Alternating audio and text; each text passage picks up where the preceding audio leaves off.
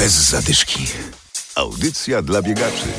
Lepiej biegać głodnym niż spragnionym. Dziś w programie porozmawiamy o odpowiednim nawodnieniu. Będą też zaproszenia na biegi i wspólne treningi. Adam Sołtysiak, Adam Michalkiewicz, zapraszamy. Rozgrzewka. Na termometrach coraz więcej kresek, za chwilę lato i bieganie w takich temperaturach nie będzie niczym nadzwyczajnym. Trzeba jednak pamiętać o odpowiednim nawodnieniu. Trzeba o tym pamiętać odpowiednio wcześniej, mówi dietetyk Łukasz Wiertel. Kwestia nawodnienia jest bardziej kluczowa niż kwestia odżywiania, bo odwodnienie organizmu bardzo szybko rzutuje na naszą wydolność, na możliwości podjęcia maksymalnego wysiłku przez nasz organizm.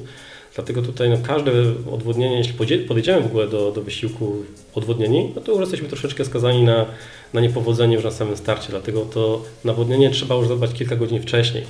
Dobrze by było 3-4 godziny przed wysiłkiem wypić te 500-700 ml płynów. Może to być woda, może to być napój izotoniczny, tak żeby jeszcze ewentualny nadmiar zdążyć wydalić. W czasie zawodów ta nasza wydolność spada, jeśli tam mm, to odwodnienie sięga 2-3% masy ciała. Wtedy już możemy zauważyć znaczny spadek formy, znaczny spadek wydolności, więc raczej do, tego, do tej sytuacji nie powinniśmy dopuszczać. W przypadku osoby, która waży załóżmy 70 kg, 2% masy ciała to wcale nie jest tak dużo, to jest 1,5 kg i tyle rzeczywiście jesteśmy w stanie bez problemów w przypadku słonecznego, ciepłego dnia stracić przez godzina, nawet krócej. Na krótki trening warto zabrać ze sobą wodę, na dłuższe izotonik.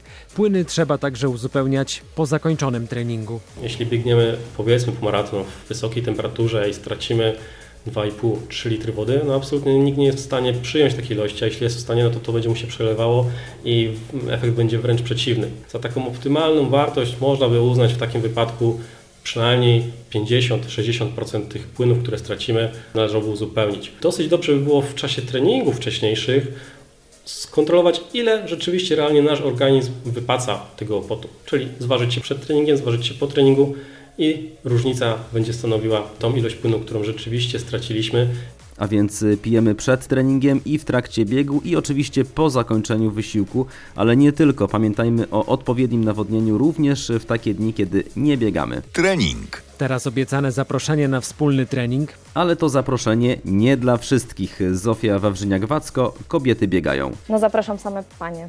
Przepraszam, ale ale to jest urok naszych kobiecych spotkań biegowych, że robimy to w damskim gronie i, i można sobie przyjść poplotkować, ale też fajnie pobiegać i kilometry wtedy naprawdę mijają bardzo szybko. Na razie to tak wstępnie umawiamy się o 18.30 przy stadionie na Golęcinie. Robimy rundę 5-kilometrową dookoła Rusałki. Takie bieganie w grupie jest czasami fajniejsze niż bieganie samemu. W zeszłym tygodniu były takie opinie, że e, dziewczyny już zapomniały, jak jest fajnie biegać w grupie, bo te kilometry, ta piąteczka minęła tak szybko, gdzie czasami jak się biegnie samemu, to e, sama to wiem, bo dzisiaj byłam na treningu i mimo, że miałam coś szybszego do zrobienia, to mi się te kilometry dłużyły niesamowicie, a jednak jak się zagada, to naprawdę idzie super. Jeszcze pogoda super, zieleń majowa, nic, tylko przyjść i pobiegać z nami. Także zapraszam serdecznie. A więc jeszcze raz przypominamy, wspólne treningi w każdy czwartek o 18.30. Zbiórka przy stadionie na Golęcinie w Poznaniu, trening tylko dla pani. Bez zadyszki. I na koniec zaproszenia na biegi już dla wszystkich. W sobotę bieg na tak to charytatywna i integracyjna impreza na poznańskiej Cytadeli. Również jutro w Tarnowie Podgórnym duża biegowa impreza Bieg Lwa. To zawody na 10 km oraz półmaraton. Będą też biegi dla dzieci. Trasa jest atestowana, można pokusić się o życiówkę, mówi organizator Piotr Modzelewski. Trasa jest na pewno bardzo szybka. Trasa jest płaska, trasa jest szybka, trasa jest bez yy, pozbawiona jakichś bardzo ostrych zakrętów poza jedną agrawką w przypadku półmaratonu, więc daje naprawdę duże możliwości do tego, aby bić e, rekordy życiowe. O godzinie 18 startuje dystans 10 km, czyli pogoni z Alwem.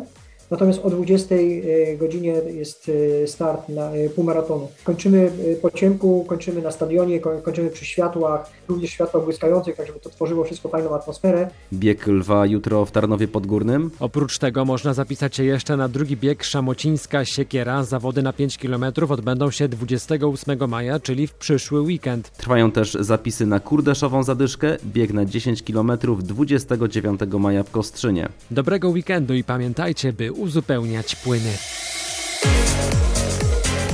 Bez zadyszki. Audycja dla biegaczy. Znajdź nas na Facebooku.